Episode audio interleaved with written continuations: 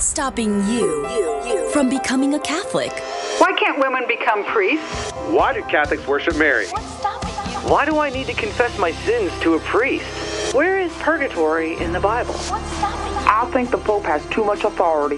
What's stopping you? You are called to communion with Dr. David Anders on the EWTN Global Catholic Radio Network.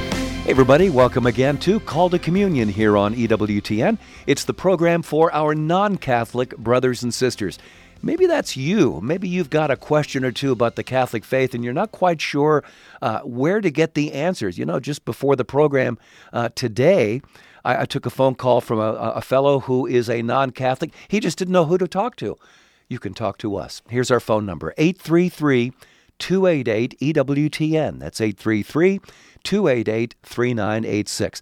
If you're listening to us outside of North America, please dial the U.S. country code 1 and then 205 271 2985. And of course, you can always send us an email. The address for that, ctc at ewtn.com. If you're watching us on TV today, that's uh, probably the best way for you to contact the show, ctc at ewtn.com. Charles Beery is our producer. Matt Kabinski is our phone screener. Jeff Burson's on social media. If you want to ask a question via YouTube or Facebook, we're streaming on both those platforms right now. Just put your question in the comments box. Jeff will see that. He'll shoot it to us here in Studio One, and off we go. I'm Tom Price, along with Dr. David Anders. Tom, it is good to see you today. Well, it is good to be seen. They say, my wife likes to say, it's it's better to be seen than viewed. You've, you've probably heard that one. Yeah, we'll just move on. Here's an interesting objection uh, posed by Mike. Mike says, I know a lot of people who are a lot more swayed by the problem of evil than by evidence for God and the Gospels. Is it morally safe to conclude that the problem of evil is insurmountable and therefore any religion that claims a perfectly good God must be wrong? And again, that's from Mike. Yeah, I don't know what you mean by morally safe. I don't know what you mean by morally safe. Hmm. I'll give you my take on the problem of evil. Okay. The, the, the traditional Christian answer for the problem of evil is that God has a sufficient reason to permit evil. Okay. And just because we are not necessarily in a position to assess his sufficient reasons mm-hmm. doesn't mean that he can't have a sufficient reason. Now, I think that from a logical point of view, I think that that works. I think it. I mean, I think it resolves the logical problem of evil. If God has a sufficient reason, He doesn't have to tell us what that sufficient reason is. It's it's enough that it's sufficient, right? Uh, that does nothing to resolve the existential problem of evil which is the, the, the individual's lived experience of evil mm-hmm. and, and the challenge of faith in the goodness of God when one is confronted with horrific evil. And to me, it's compelling that the Bible is filled with testimony from people who have faith in God and who find that faith extraordinarily challenged, very, very difficult in face of their suffering. The Psalms are full of this. Psalm 88, probably my favorite psalm in the Bible, mm. is nothing other than a complaint that God seems to be entirely absent from the life of a man whose whose situation has been reduced to rubble, and and it, it's it's it, he leaves you hanging. Yeah, he leaves you hanging, and so from my point of view, that the, the Scripture canonizes that complaint. It legitimizes the sense that I don't see God anywhere, and and I don't know what to do about this, right? And so that the the sort of platitudinous, happy clappy response to suffering. Hey, cheer up, you know, bucko, God's got this, it's all going to turn out well. Th- that's the wrong pastoral response mm. because sometimes when you're confronted with horrific evil, the only thing you can do with another human being is to say, I don't know why, I'm sorry, but I'm here with you. Yeah. And uh, Mike, we hope that's helpful for you. Thanks so much for your question. Here's an email now from Debbie. Could you recommend a book to send to my stepdaughter as to why to become a Catholic? Thank you. Love your program. It's one of the reasons I converted six years ago. Yeah, thank you. Uh, the, the difficulty with book for my stepdaughter on why to be Catholic is that I don't know anything about your stepdaughter. Yeah. Right. And so I don't know what kind of literature would be interesting or compelling to her. Mm-hmm. Um, I mean, there are there are hundreds of books that are intros to the Catholic faith. Uh, Father Thomas Joseph White has a really interesting text uh, that's just kind of a, a, basic introduction to Catholic doctrine that I uh-huh. think is uh-huh. very helpful. Um, I think it's called In the Light of Christ. Um, uh, you know, more polemically, Karl Keating's book, Catholicism and Fundamentalism. A lot of Oh, yeah. people have gotten a big bang out of that when it is a matter of comparing Catholicism to other forms of Christianity.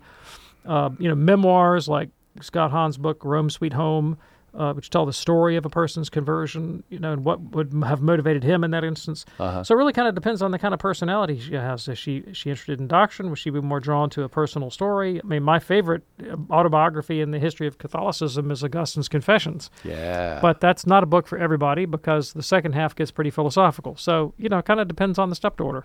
Uh, Debbie, thanks so much uh, for your email. And here's one now from Dominic. My question for Dr. Anders is Who is the us and our in Genesis 1, verse 26? Is God implying that he isn't alone, or is he referring to something he had already created? Um, yeah, that's a good question. I don't know that there's a definitive answer to it. Um, it, it could be read in a number of ways. I think the safest way, it, it, you can't read it in any way that contradicts Catholic dogma. And you know, we teach the unicity of God. There is but one God, and God is the source and origin of all things. And so you can't you can't read that text in any way that would undercut the unicity of God or, or his or God being the ultimate source, the the, the, first principle of all of reality. Um, some have read that as a kind of royal we, you know, like um, we have decided that we're going to have, you know, beef with tea. We are not you know. amused. We are not amused, exactly. Um, uh, you know, uh, the Fourth Lateran Council taught that God created the material and immaterial worlds in one p- moment, and so the angelic hosts, for example, uh, would. Um, uh, would have preceded at least aspects, not all of the physical creation, but at least aspects of the physical creation. Um, you know, could God be in dialogue with the angelic hosts? I mean, that's a possibility. But uh, honestly, uh, it, I don't know that there's one definitive answer. Dominic, thanks so much uh, for your email. If you would like to send us an email for a future show, here's the address ctc at EWTN.com. A great way to contact the show if you're watching us on TV today. ctc at EWTN.com. We try to tackle uh, two or three emails, sometimes successfully, on each of our uh, live programs. And then uh, once a month or so, we'll. Grab a whole bunch of emails and answer uh, all of them from the mailbag. Again, the address ctc at EWTN.com. In a moment, we're going to be talking with Bob in Northeast Washington. Uh, calls are coming in right now. We do have a line open for you at 833 288 EWTN. If you have a question for Dr. David Anders, maybe you'd like to explain to us what is stopping you from becoming a Catholic. 833 288 3986. It's called to communion with Dr. David Anders here on EWTN. Do stay with us.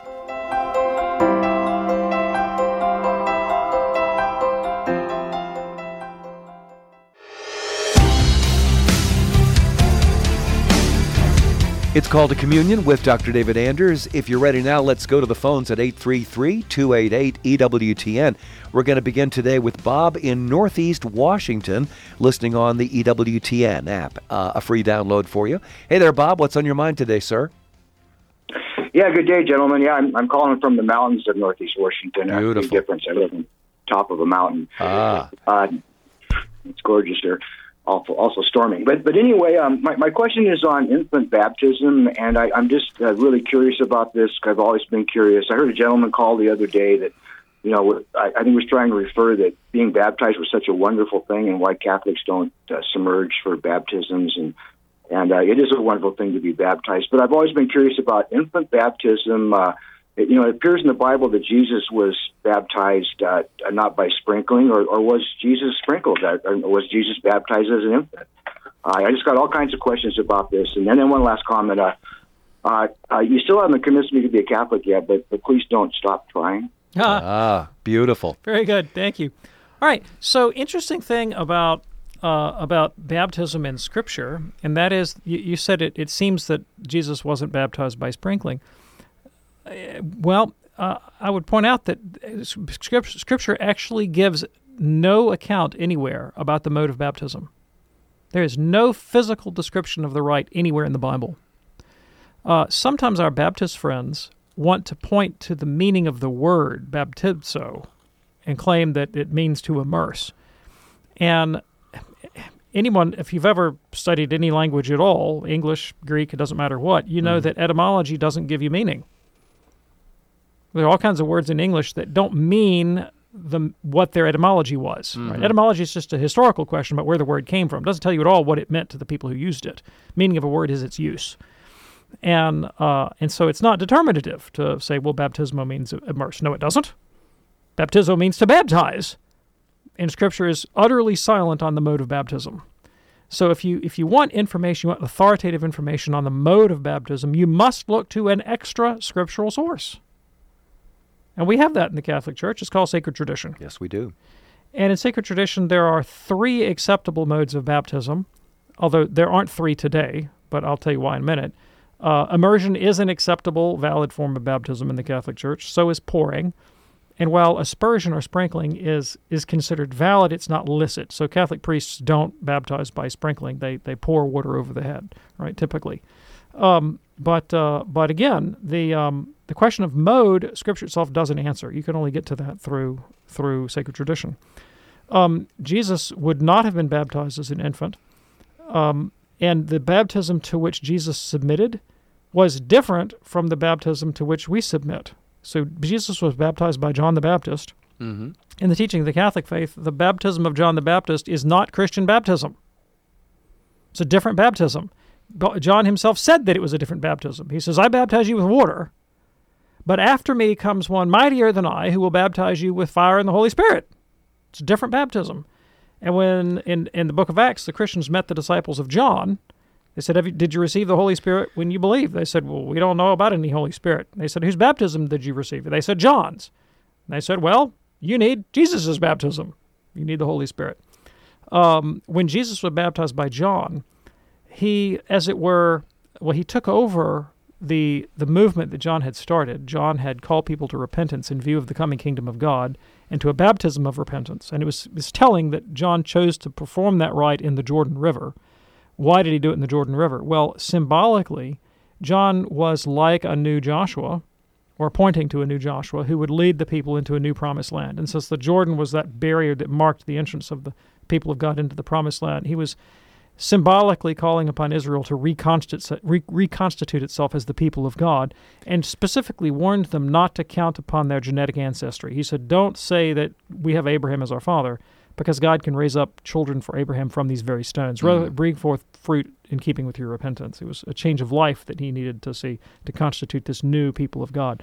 Jesus takes over the leadership of that movement, and he is the Joshua who leads us into the promised land and explicitly establishes 12 disciples. They're obviously an analog to the 12 tribes of Israel. He is reconstituting the people of God, but on a new basis now through faith in the Holy Spirit. Christian baptism is the rite of entrance into that new covenant community. Bob, is that helpful for you? Yeah, that was actually a great answer. Um, although I'm a little curious about Philip and the and the eunuch. I mean, did he uh, did he dunk him or did he? Uh, We don't know. or- or- We don't know. The text doesn't say. The text, it just, he, the, the eunuch says, "Hey, here's water. Let's baptize me." That's all it says. Now, you know, I've I've seen a lot of puddles on the side of the road. Very few of them were the kind of puddles where I could get immersed. Good point. All right. And Bob, thanks so much for your call. That opens up a line for you right now at 833 288 EWTN. That's 833 288 3986. Call to communion with Dr. David Anders here on EWTN. Let's go now to John, a first time caller from uh, Mississippi, I believe, here, uh, checking us out on YouTube. John, what's on your mind today? Uh, hey, Dr. Anders. Uh, it's, it's a privilege to, uh, to speak with you. I've been listening sporadically for a couple of years now, and I really enjoy the program. Uh, I'm a Protestant, uh, and the question I have today is I understand that there are about eight books of Maccabees, and I was wondering why the Catholic canon has only the first two. Um, yeah, thank you. So, I mean, I'm going to give you a very unsatisfactory answer, uh, and the unsatisfactory answer is that the church concluded that only those two were were inspired by God. Right? Um, there is a lot of literature from what Protestants would call the intertestamental period, but Catholics would call the Second Temple period. A lot of Jewish literature in the Second Temple period of uh, varying degrees of authority that were regarded by pe- by contemporaries as either authoritative or not, or, or inspiration inspired or not. Uh, not all of which made it into the Christian canon, um, so, but some of which are alluded to. I'll give you another example: the Book of Enoch, for example. The Book of Jude, the New Testament Book of Jude, cites Enoch, Mhm. even though Enoch is not in the biblical canon.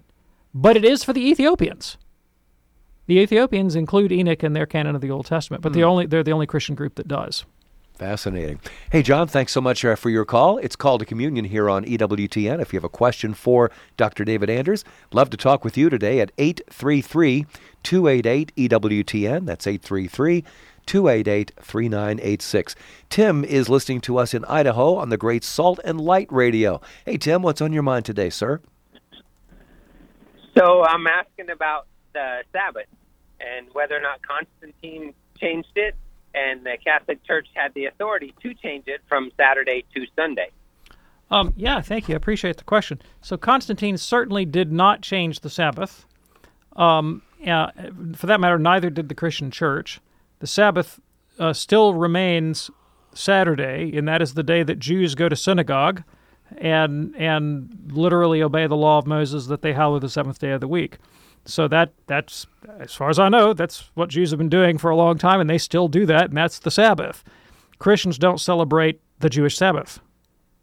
So we didn't change the Sabbath. We don't celebrate that feast.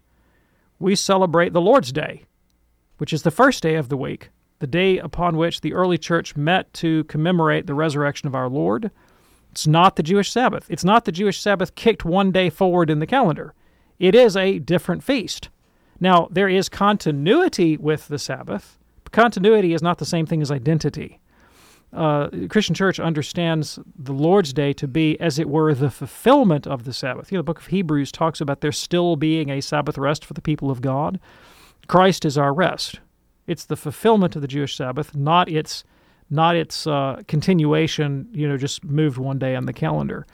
Um, so the way that Christians celebrate the Lord's Day bears some resemblance to the Jewish Sabbath. So we Mhm. still value rest from work and time with family and time for worship and things of that sort. But some of those elements are different from the Jewish Sabbath. So if you read the Sabbath commandment, there's nothing in the Sabbath commandment about worshiping God.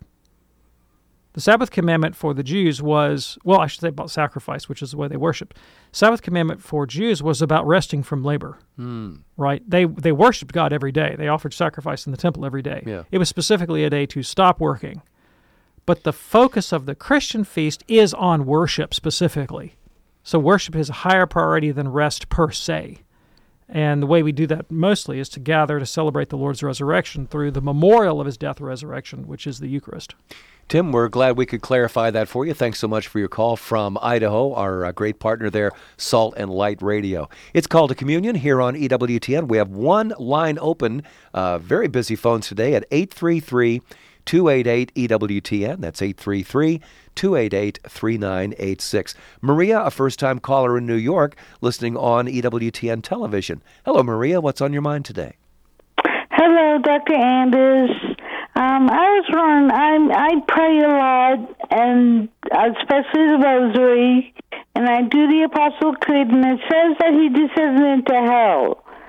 What what did he do there? Yeah, thanks. I can answer that. He preached. He preached. That's what the sacred scriptures says in 1 Peter chapter 3, verse 19, that Christ preached to the spirits in prison. Those were the, the, the, the fathers of the old covenant that were waiting for the coming of the Messiah. He went down there and said, "Here I am, guys.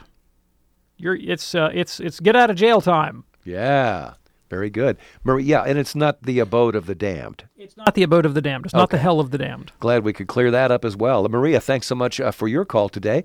Call to communion on EWTN. Adam, a first time caller from Ottoville, Ohio, listening on the great Annunciation Radio. And uh, Adam, what's on your mind today, sir?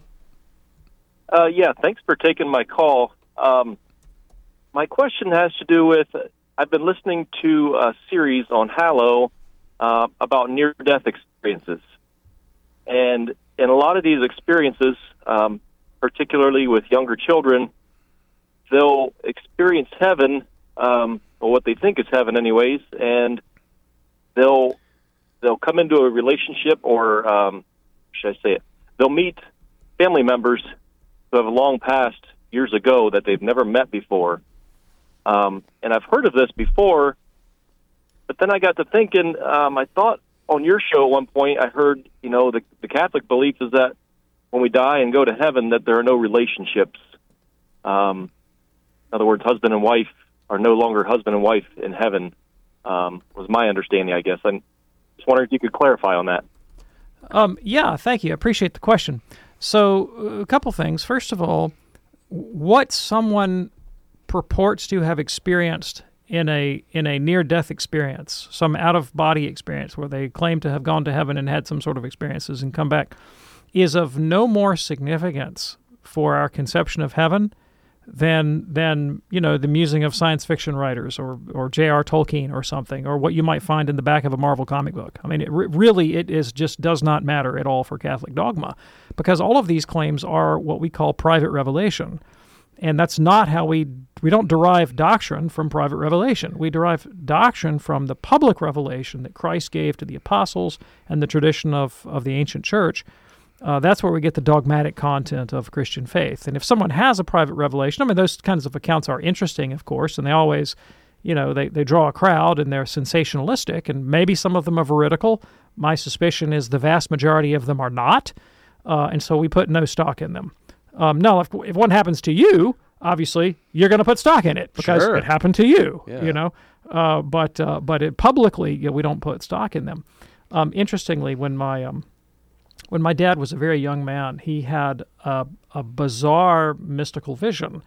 And um, my father was as stable, emotionally stable, like, you know, no affect, one plane, Yeah. common sense kind of guy. He was not the sort of person to have mystical visions at all, at all, at all. And it was the only one he had in his entire life. But it involved some heavenly visitors. And when he was dying, I remember asking him. I mean, we're all eager for this kind of thing. I Sure. said, "Dad," he says, "Yes." You remember when you were like 22, you had those guys show up in your bedroom? He goes, "Yep." I said, "I- "If they come again at the end, would you let me know? Like, I'd really like to know. You know, if they same same guys show back up again." He said, "Sure." Either they didn't show or he didn't tell me. You know, but we all have that natural curiosity. Oh, sure. right? But uh, but if they had shown up, it, no matter what they said, it wouldn't have changed the content of my Catholic faith. Now, as far as, far as relationships are current, are concerned, of course we have relationships in heaven. Of course we have relationships in heaven. We don't have marriage. Matthew 22 teaches we don't have marriage. Uh-huh. We, we do have relationships. So, and not having marriage doesn't mean you won't know your wife. So, assuming I make it to heaven, assuming my wife makes it to heaven, I have every expectation that when I meet my wife in heaven, I'll say, "Hey, there's Jill. We were married on earth. We had five kids together. We had grandchildren together. Remember all those good times that we had together? Remember our whole life story? Wasn't that neat? Isn't it cool how all that led us to here, to the life of heaven? Let's rejoice in that. That'll be a unique relationship. It'll be different from Tom. When I see Tom in heaven, I'll say, "Hey, Tom, remember when we used to do call to communion together on planet Earth and?" All the people we got to talk to about the Catholic faith. Isn't that neat stuff? Well, of course we're going to have relationships, but we're not going to have marriage. We won't be procreating. We won't be having babies and growing them up in heaven. Right, right. Okay. And uh, Adam, thanks so much uh, for your call. Call to communion here on EWTN. Let's go quickly to Dustin in Grand Rapids, uh, Michigan, listening on Holy Family Radio. Dustin, what's on your mind today, sir? Oh, I just found a book. Um, it's called the uh, the Apocrypha. Mm-hmm.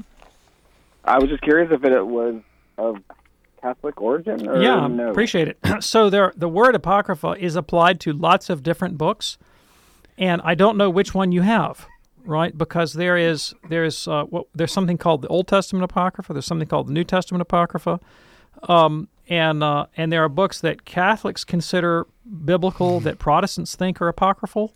Uh, in other words, that not authoritative. So I, I I'd really have to know what's in the book to tell you what the status of the book is. If it has, if it includes the books of First and Second Maccabees and Judith and Tobit, um, and the Wisdom of Solomon and Sirach, Uh-huh. uh, th- it, then it's going to be the Catholic. It's part of the Catholic canon of the Bible. If it has other titles in there, I don't know what they might be, but then it probably isn't part of the Catholic canon of the Bible. All right. And uh, Dustin, thanks so much for your call today. Glad you're lis- listening to us on Holy Family Radio. In a moment, we're going to talk with Nick in uh, Silverton, Oregon. We have a couple lines open for you. And if you call right now, hopefully we can get your, uh, your program, your call in today's program 833 288 EWTN. That's 833 288 3986 for Call to Communion. Stay with us.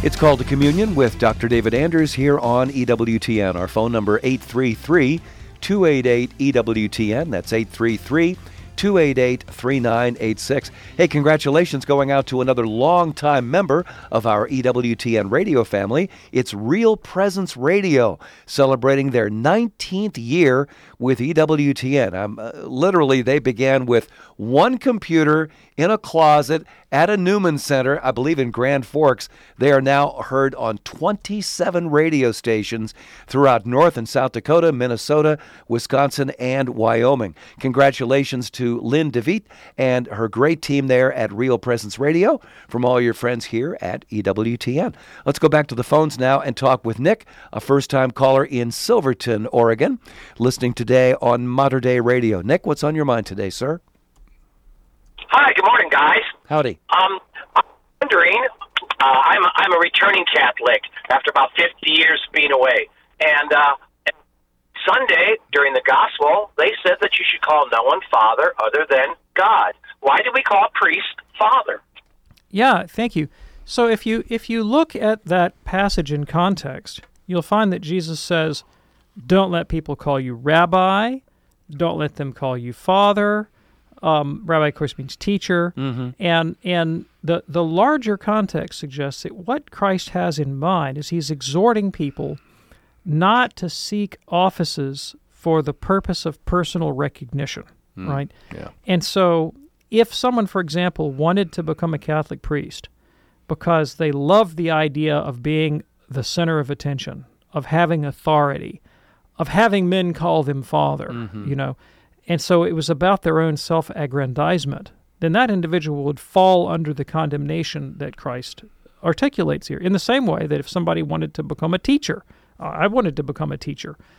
Did I, when I became a teacher, I used to teach in the university, taught in uh, uh, grammar school and high school as well.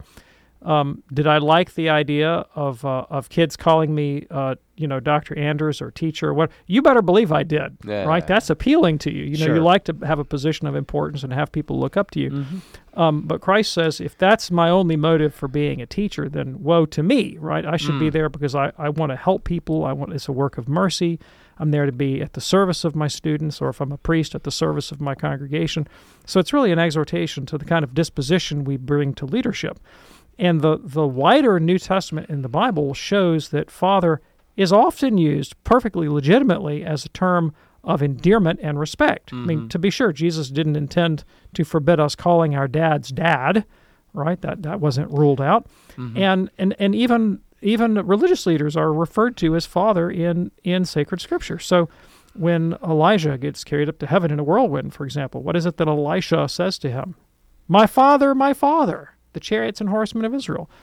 Um, why does Paul tell the Corinthians, I have become your father through the gospel, and to Timothy, Timothy, my son? Mhm. So we, we see that Scripture itself doesn't stick to that rule in a legalistic way. Yeah. Once again, all about the context. All about the context. You better believe it. Nick, is that helpful for you, sir?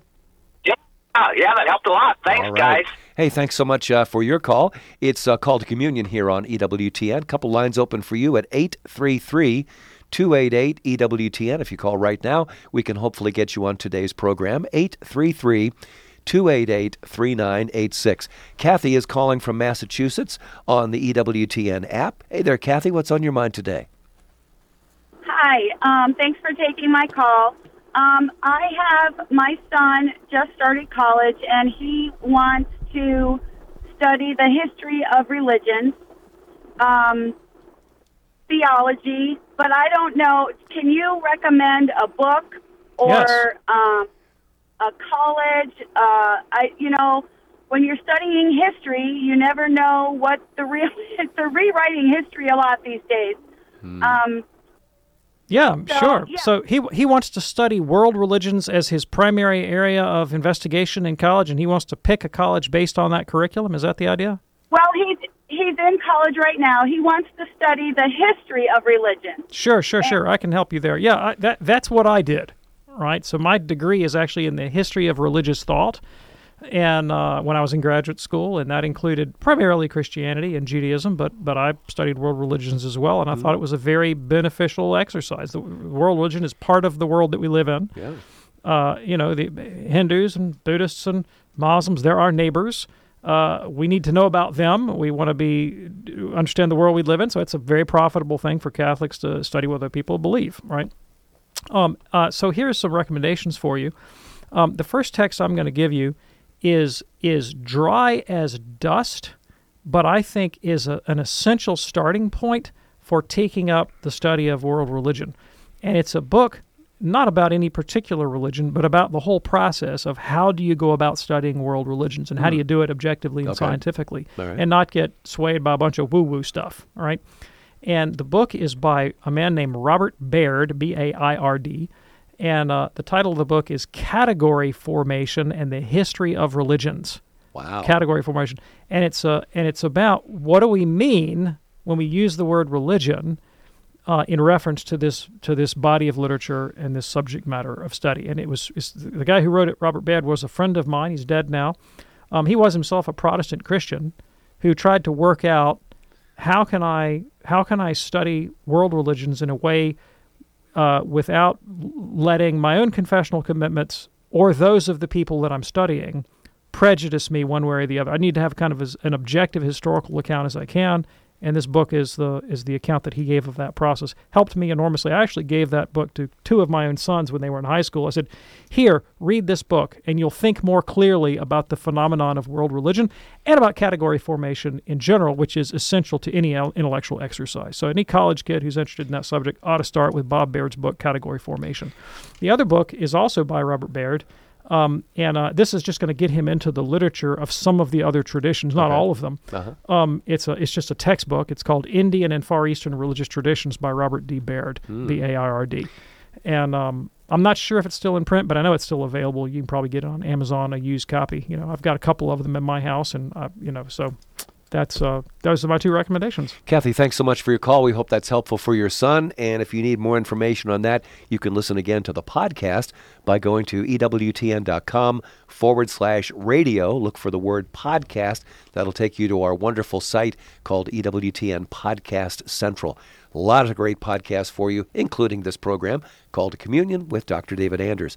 Let's go now to David, a first time caller in Indianapolis, listening on the great Catholic Radio Indy. Hey, David, what's on your mind today, sir? Hi, Dr. Anders. Hey, uh, what a privilege. Thank you. My question is I, over the last six months, I've been felt called to become a Catholic, and I've been traveling back and forth from Ohio. My mom has pancreatic cancer, and I can't attend RCIA classes. Um, I have been I've been praying the Lord's Prayer and and saying three Hail Marys. I don't know if this is right. Should I talk to my priest? What should I do? You know, I just feel stuck. Yeah, absolutely. I really appreciate it. You are not alone. You are not alone. A lot of people have been in your situation. Folks that want to become Catholic, but it is a physical impossibility for them to attend the RCIA. So here's what I recommend you do. Absolutely reach out to the pastor of the parish that you want to go to and Mm-hmm. Mhm. say, I absolutely want to become Catholic and I absolutely can't attend RCIA, and here's why. I am perfectly willing to be instructed. I'm not trying to dodge, you know, the responsibility here. That's Yeah. it's not about that.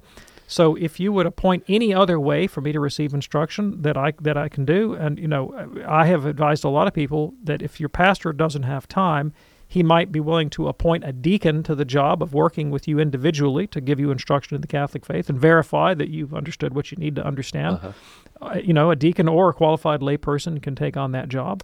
Um, and uh, that's how I came in the faith. I didn't go through RCIA, and uh, and I, I got private instruction from a priest um, via some tapes. He said, "Here, go listen to these cassette tapes." You know, so that's what I did. And um, uh, so yeah. And now I will add that sometimes, you know, priests uh, they are they're uh, they're funny animals, priests, right? And so you may find that you you know you ask this of your pastor, and if he's a certain kind of fellow, he might go, "Oh no, it's got to be RCIA or nothing." And I've I've known some priests to take that line.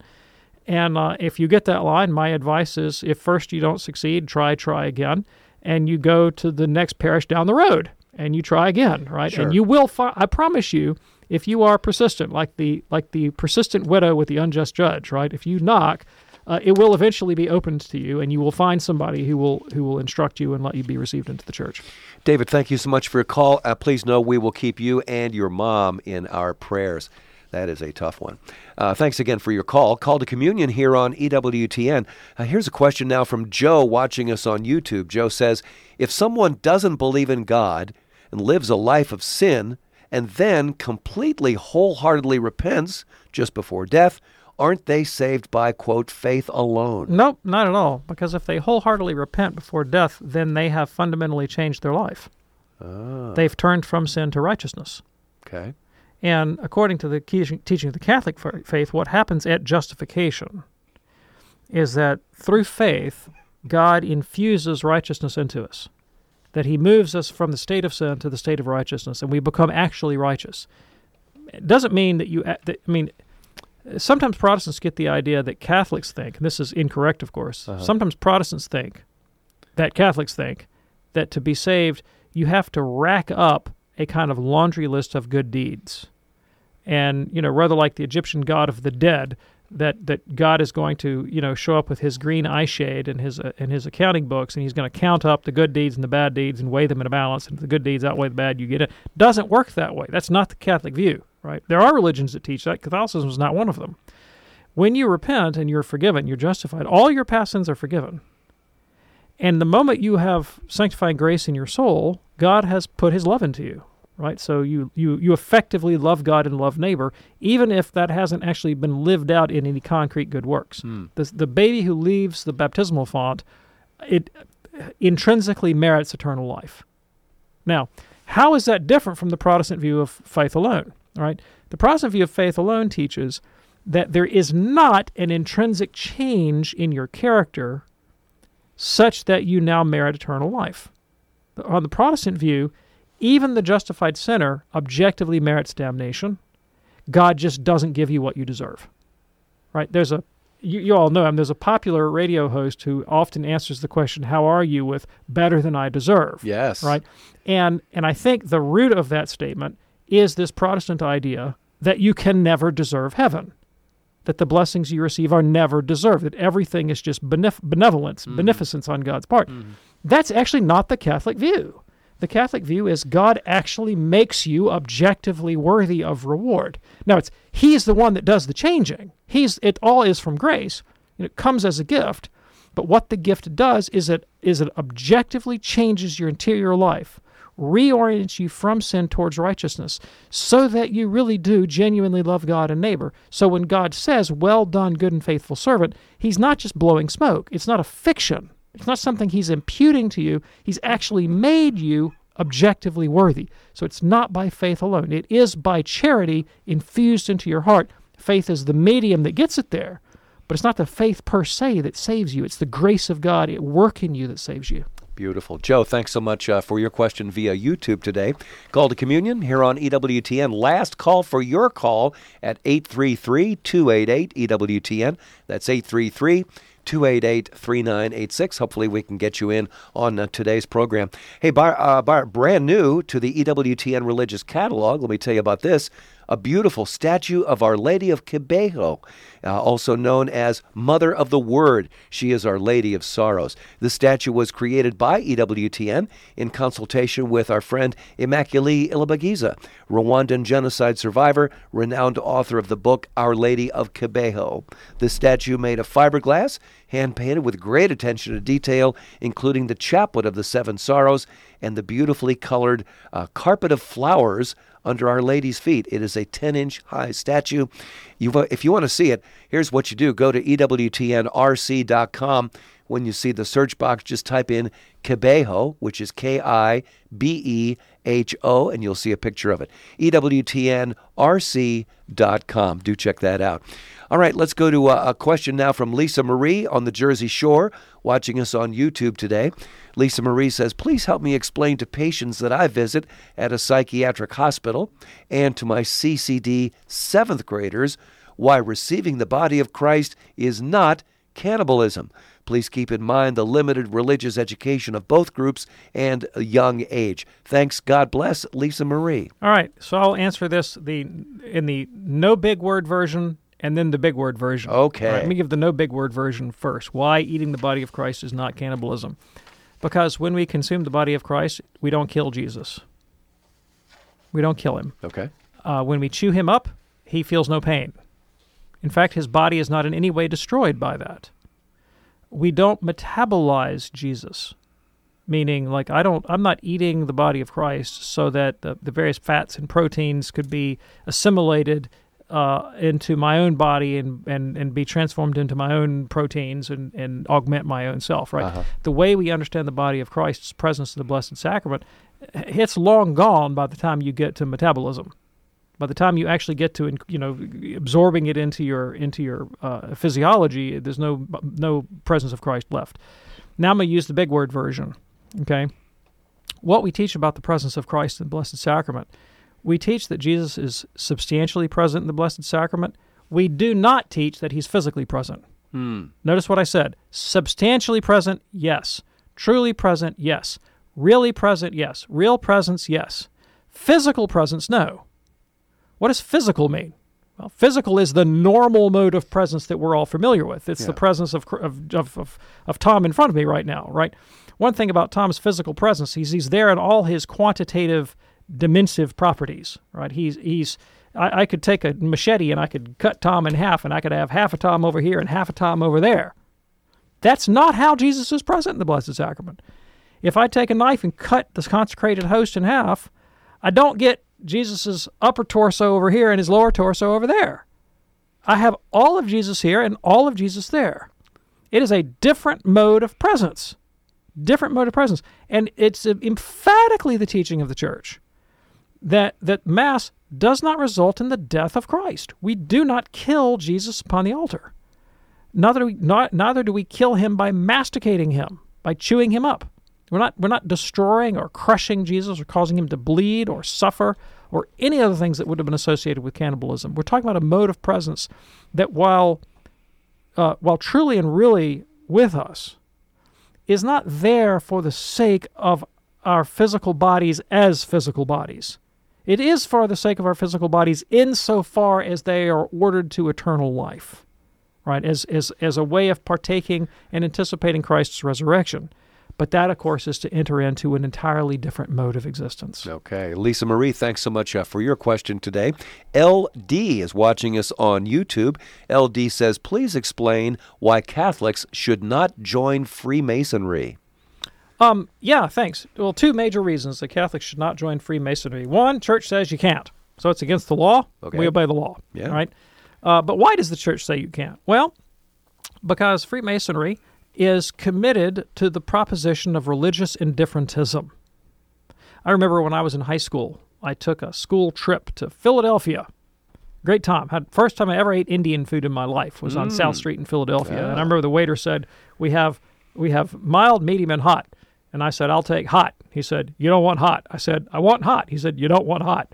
I said, "Give me hot." He says, "Trust me, you want medium." I said, "Okay, give me medium." I ate medium, and I said, "Pass me the water." Oh, that's Right? funny. It was a great experience, though. Great experience. Been a big Yeah. fan of Indian food ever since. Anyway, we're there in Philadelphia, and one of the things that we got to do was go visit this famous Masonic lodge in Philadelphia. Mm-hmm. And I, I'll never forget the tour. Right, the guy gave us this wonderful tour, told us all about the history of Masonry, and he strongly emphasized, right, to be a Mason, you have to believe in God, but it doesn't matter which one.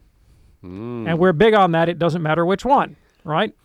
And uh, and see, the Catholic faith says it matters which one.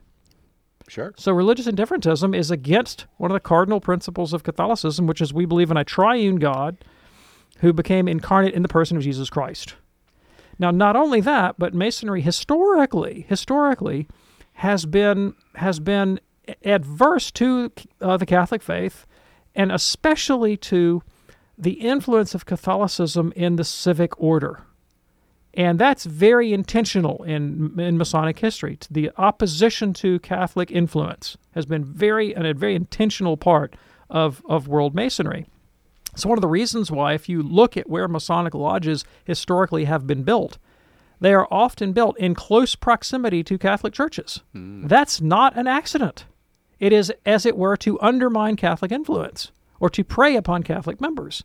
Uh, in uh, in my own home state of Alabama, I'm in the diocese of Birmingham, but this used to be part of the diocese of Mobile. So you go down to to our metropolitan archdiocese, look at the cathedral down there. This beautiful Catholic cathedral. Right down the block, what do you find? Masonic Lodge. Yeah. All right. You go to St. Louis. like, What is that? They call that the Rome of the West. Yes. Right. Beautiful cathedral. You got Jesuit Hall at St. Louis University. Mm-hmm. Right down the street, Masonic Lodge. Right. And so uh, Catholics shouldn't join organizations that that confute Catholic dogma and have set themselves historically against uh, the success of the Catholic project. Simple as that. Yeah. It doesn't. I mean, we understand that that's not the agenda of every individual Mason. Sure, sure. Right.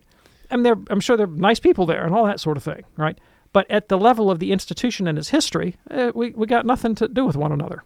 LD, thanks so much for your question uh, via YouTube this afternoon. Here's another one from YouTube. Uh, Jen wants to know how do we keep holy the Sabbath day in the commandments as Catholics if the feast day is Sunday? Right. So the number one way that we fulfill that commandment is through our Sunday Mass obligation.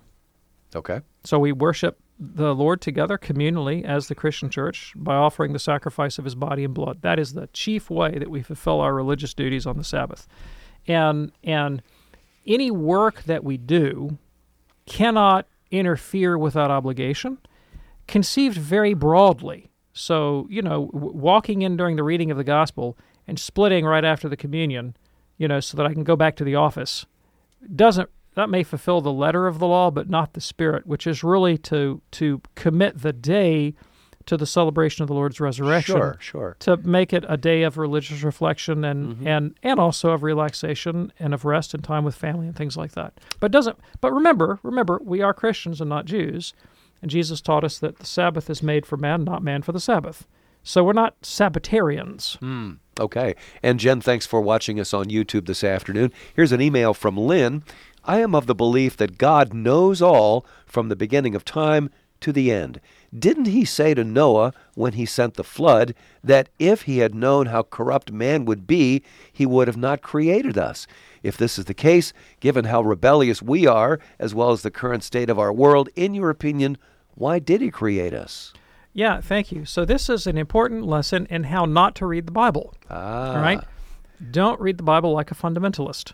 Don't read the Bible as if every statement taken out of context um, were literally true in its denotative sense. Because if you read it that way, then you have a God who doesn't know the future. Because that's what the text seems to suggest as you put it. And the Catholic understanding of this is that the, the Old Testament in particular, but all Scripture to some extent, is a kind of condescension to, to human limitation, and it uses a human form of language and narrative and genre, uh, you know, to convey stories that that that have uh, a, a theological motive and a moral motive, but we ought not to le- read them as literal descriptions of God's um, inner essence and, and, and character. And so the dogma on God, as you correctly identified, is that God is omniscient, om- omnipresent, um, and omnipotent, um, even if sometimes in the Old Testament he's depicted anthropomorphically. Okay. But as to why God created us, he created us so that we could come to share in his own divine blessedness. Alex offers this question uh, via email Why doesn't the church change its teaching on gay marriage and abortion? If these changes were made, Catholics would be more accepted in the modern world. Yeah, so um, being accepted in the modern world was was never a real high priority for Jesus. Right? I mean, in Christ's own ministry, I mean, you hear, you'll hear different estimates about how many Christians were there actually at the time of the crucifixion, but you know, conceivably fewer than hundred followers of Christ in the world. There were a lot more than hundred people in Jerusalem. Oh, yeah. Right, and the majority of them killed him you know, well, at least the, the Romans did, and you know there was a fair amount of uh, support for that decision. I won't I won't blame the inhabitants of Jerusalem because of course they Mhm. weren't all universally responsible, but Mm. but uh, you know, but he um, uh, he wasn't worried about that. And in John chapter six, you know, Christ taught the the truth about his body and blood, and that was deeply offensive to most of his audience that turned away and refused to follow him. And he basically said, "Well, you know, have a nice life. Yeah. You know, see how you do on your own." Yeah. He was not that big on uh, on winning approval from the world. And in fact, he taught the people in parables. Matthew chapter 13 tells us because he wanted to be obscure. And he really only revealed the depths of the kingdom of God to his to his disciples. He revealed the secrets of the kingdom to them. So he was about quality, not quantity. And and uh, and so the Catholic faith has always been a countercultural faith. Now, that's different. It's one thing to say we're countercultural um, that doesn't mean that we have to be deliberately obnoxious. We should be countercultural in our charity, in our humility, in our virtue, uh, in our willingness to sacrifice uh, in the pursuit of justice, not in our in our obdurate, obstinate insistence on beating everybody else over the head with a catechism. Sounds like a good plan to me. Dr. David Anders, thank you. Yeah, thanks, Tom. Don't forget, we do this program Monday through Friday on EWTN on the radio side, 2 p.m. Eastern for our live broadcast, with an encore at 11 p.m. Eastern on uh, radio, that is, and that's uh, 8 p.m. on the West Coast. Check out that podcast we mentioned earlier, EWTN.com slash radio. That'll open up uh, Podcast Central for you, EWTN.com slash radio. On behalf of our fantastic team, I'm Tom Price along with Dr. David Anders. Hey, thanks for joining us this time. We will see you next time here on EWTN's Call to Communion. Have a wonderful day. God bless.